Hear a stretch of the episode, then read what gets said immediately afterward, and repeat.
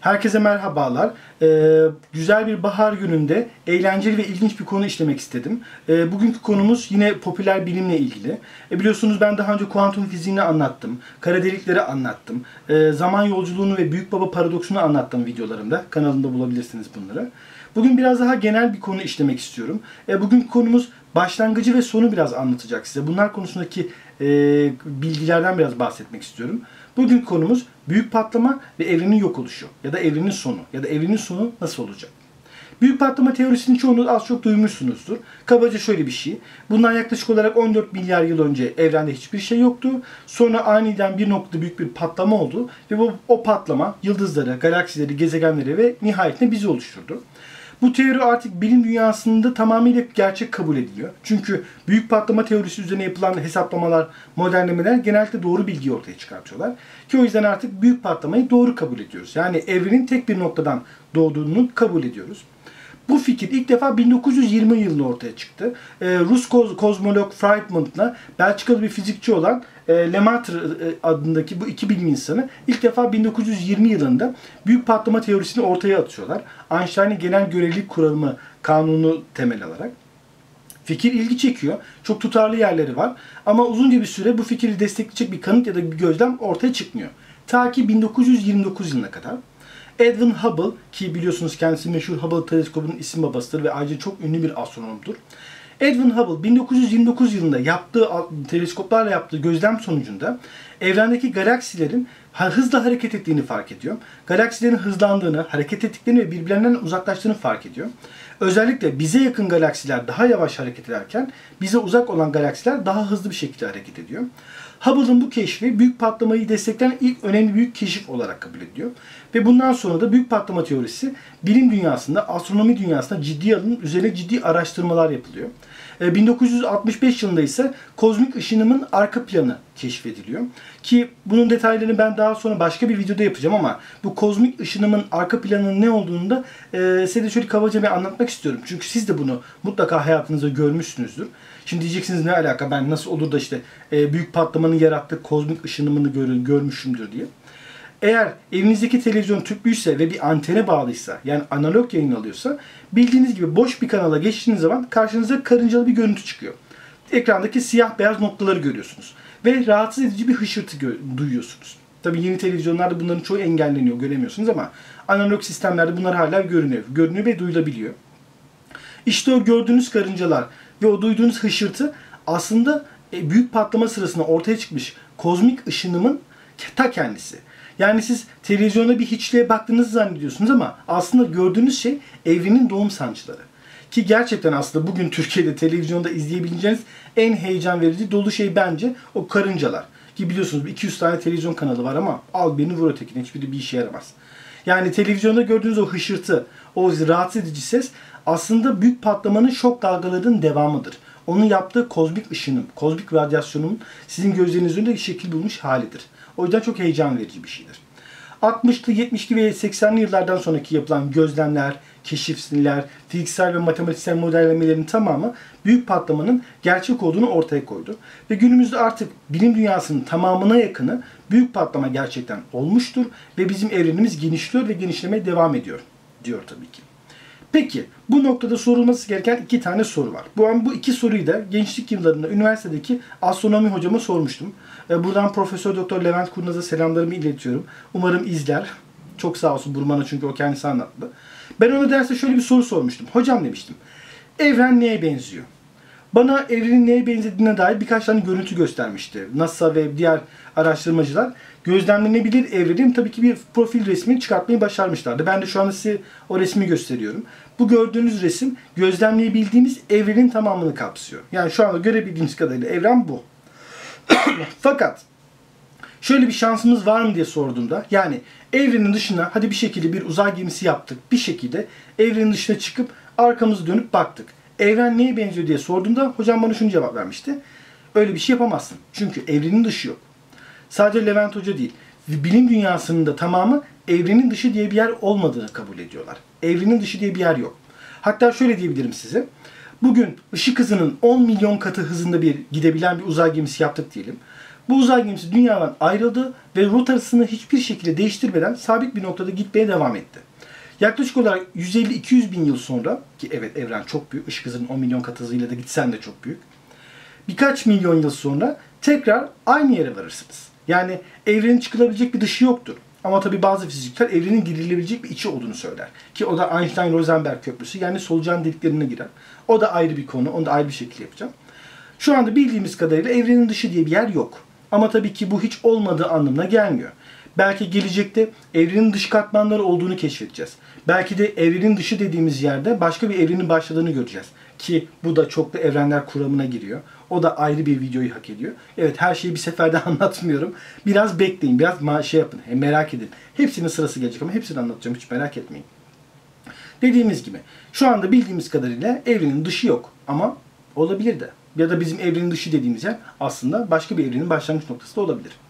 Neyse. Asıl gelelim üçüncü soruya. En önemli soruya. Bizim evrenimizin sonu ne olacak? Bu sorunun üç tane cevabı var bilim dünyasında. Bunlardan biri sonsuz genişleyen evren teorisi. Bu teoriye göre evrenimiz büyük bir hızla genişlemeye devam edecek ki yaptığımız gözlemlere bakıldığında evren evet hızla genişlemeye devam ediyor. Hatta evrenin genişleme hızı daha da artıyor. Bu hız hiçbir zaman kesilmeyecek. Evrenimiz büyük bir hızla genişlemeye devam edecek ve bu genişlemenin sonucunda galaksiler ve yıldızlar birbirlerinden o kadar uzaklaşacak ki bundan 5-10 milyar yıl sonra gökyüzüne baktığınız zaman hiçbir şey göremeyeceksiniz. Tüm kainat mutlak bir karanlığa gömülecek. Bütün yıldızlar ve gezegenler, bütün galaksiler birbirlerinden ayrılacaklar ve dağılacaklar. Artan hızın etkisiyle. Tabi bu süreç içinde yıldızlar ölecek, kara delikler ölecek. Evet kara delikler de ölür. 20-25 milyar yıl ömürleri olabildiği tahmin ediliyor. Evrendeki her şey teker teker ölmeye başlayacak ve soğuk, ölü, donmuş ve sınırsız bir evren ortaya çıkacak. Yani evrenin sonu karanlık ve donmak. İkinci kuram. Bunlar ise büyük çöküş teorisini destekliyorlar. Bu kurama göre evrenin evet genişliyor, genişlemeye devam edecek. Ama bir noktadan sonra evrenin artık enerjisi bitecek ve genişleme durmaya başlayacak. Genişleme önce yavaşlayacak, sonra duracak. Daha sonra kütle çekim galip geldiği için evren kendi içine doğru çökmeye başlayacak. Yani kabaca şöyle bir rakam vereyim size. 25 milyar yıl boyunca evren genişlemeye devam edecek. Daha sonra genişleme duracak. Ve daha sonra birkaç milyar yıl içerisinde bütün evren tekrar bir noktaya toplanmaya başlayacak. Yıldızlar birbirleriyle çalış, çarpışacaklar. Galaksiler birbirleriyle çarpışmaya başlayacaklar. Ve hatta gezegenler birbirleriyle çarpışmaya başlayacaklar. Ve en son noktada koca kainat tek bir noktaya tekrar çökecek. Bu da büyük çöküş teorisi. Bunun dışında üçüncü bir teori daha var. Bu daha çok biraz sicim kuramı, biraz çoklu evrenler kuramına giriyor. Bu kurama göre bu kuram ikinci e, iddiaya, ikinci teoriye çok daha yakın. Bu kurama göre evren bir süre sonra genişlemeyi durduracak, kendi içine doğru çökecek ve yine tek bir noktaya tekilliğe ulaşacak ve tek bir noktaya çökecek. Ama bu esnada evren başka bir uzay zamanda, başka bir boyutta tekrar patlayacak. Yani bu kuramın savunucularına göre bizim şu anda yaşadığımız evren nihai evren değil. Şu güne kadar belki milyarlarca, belki trilyonlarca kez birçok evren büyüdü ve yok oldu. Büyüdü, yok oldu. Bizim de evrenimiz bu evrenlerden herhangi biri. Belki biz 258.546. evrenizdir. Ve biz yok olduktan sonra bizi oluşturan enerjinin tamamı başka bir uzay zamanda başka bir Big Bang yaratacak ve orada yeni bir evren doğacak. Sonra o evren de ölecek, kendi içine çökecek ve başka bir uzay zamanda başka bir evren ortaya çıkacak. Yani bu kurama göre evrenler sürekli olarak yok olup tekrar başlıyorlar. Başlangıç ve bitiş. Sonsuz bir döngü şeklinde. Bu da oldukça ilginç bir kuram. Tabii bunların hangisi doğru, hangisi yanlış onu bilmiyoruz. Çünkü bu henüz insan beyninin ya da insan aklının, insan biliminin henüz cevaplayabildiği sorular değil. O yüzden bu noktalar, bu kısımlar daha çok biraz bilim felsefesine, biraz da yaratılış felsefesine doğru kayıyor. Ama böyle olması hep böyle olacağı anlamına gelmiyor. Belki bir gün evrenin nasıl yaratıldığını, sırrını çözeriz. Evrenin nasıl yok olacağını da öğreniriz. Ya da belki hiçbir zaman öğrenemeyiz. Bunun hiçbir şekilde bir garantisi yok bizim için. Dediğim gibi ama şundan eminiz ki evren, evrenimiz bir sıfır noktasından doğdu. Hatta bu noktayı da size biraz anlatmak istiyorum kısaca. Bu teoriyi biraz daha detaylandırmak istiyorum. 13.8 milyar yıl önce e, evrende hiçbir şey yoktu. Hatta zaman bile yoktu. Ama bu tartışmalı bir konu. Bazıları zamanın var olduğuna inanıyor, bazıları inanmıyor. Neyse. Sonra bilmediğimiz ve açıklayamadığımız bir nedenden ötürü, bilimsel olarak bilmediğimiz ve açıklayamadığımız bir nedenden ötürü evrendeki bütün enerji tek bir noktaya çöküyor. Bir iğnenin ucu kadar bir noktaya çöküyor. Ve korkunç bir patlama ortaya çıkıyor. Müthiş bir enerji salınımı ortaya çıkıyor. İlk 3 dakika içinde önce kuantum parçacıklar oluşuyor. Bosonlar, kuarklar, gluonlar. Daha sonra atom altı parçacıklar oluşmaya başlıyor. Elektronlar, nötronlar, protonlar. Birkaç saat içerisinde de ilk ilkel atomlar ortaya çıkmaya başlıyor. Hidrojen, helyum, lityum gibi. İlerleyen zaman içinde evrende muazzam miktarda hidrojen birikiyor. Bu devasa hidrojen kütleleri birbirlerini çekmeye başlıyorlar. Ve bir noktadan sonra merkezlerindeki kütle çekim çok büyük bir sıcaklık ve basınç oluşturuyor ve nükleer füzyon başlıyor. İlk yıldızlar bu şekilde doğuyorlar. Aradan geçen binlerce ve milyonlarca yıl içerisinde başka yıldızlar doğuyor. Bu yıldızların bazıları süpernovalarla, hipernovalarla patlıyorlar ve değişik elementleri ortaya çıkartıyorlar ki yıldızlar sadece demir elementiyle kadar element üretebilirler. Ondan daha sonraki ağır elementler için daha güçlü süpernova patlamaları lazım. Bu şekildeki patlamalarla önce devasa yıldızlar, sonra galaksiler, ondan sonra onların etrafındaki yıldızların etrafında dönen gezegenler ve nihayetinde süreç bize kadar geliyor.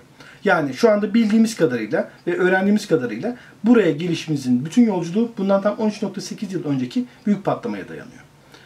Dediğim gibi şu ana kadar bu teoriyi aksini iddia edebilen, bilimsel anlamda kanıtlayabilen çıkmadı. Ki büyük ihtimalle bu gerçek. Bakalım ama daha cevaplanması gereken birçok soru var. Bu soruların cevaplarını görmeye ömrümüz yetecek mi? Ya da herhangi bir insanın ömrü böyle bir soruların cevaplamayı görmeye yetecek mi? Bilemiyoruz. Neyse. Konuyu daha fazla uzatmak istemiyorum. Diğer detaylardan işte solucan deliklerinden ve e, kozmik ışının arka planından ben size daha sonra bahsedeceğim çünkü onların çok ilginç hikayeleri var. Onlar ayrı bir video konusunu e, e, ayrı bir video konusu olmayı hak ediyorlar. Bugünlük bu kadar. Beğenirseniz abone olun, beğenirseniz değerlendirin. Yapıcı eleştirilerinizi benden esirgemeyin çünkü sizin eleştirileriniz sayesinde ben de daha iyi olmaya çalışıyorum. Sizi Facebook hesabıma beklerim. Sizi Twitter hesabıma beklerim. Adresler aşağıda. E, bilgisayarlar konusunda yardıma ihtiyacınız olursa donanımsal ya da yazılımsal anlamda sizi forumumuza davet ediyorum. Evet bir forumumuz var. Hala bazıları sorup duruyor. Evet forum.donanımcıbaba.com diye bir adresimiz var. Sizi oraya bekleriz. Bütün adresler açıklamalar bölümündedir. Oradan bakabilirsiniz. Neyse daha fazla uzatmayayım. Mavi ekransız günler diliyorum. İyi günler.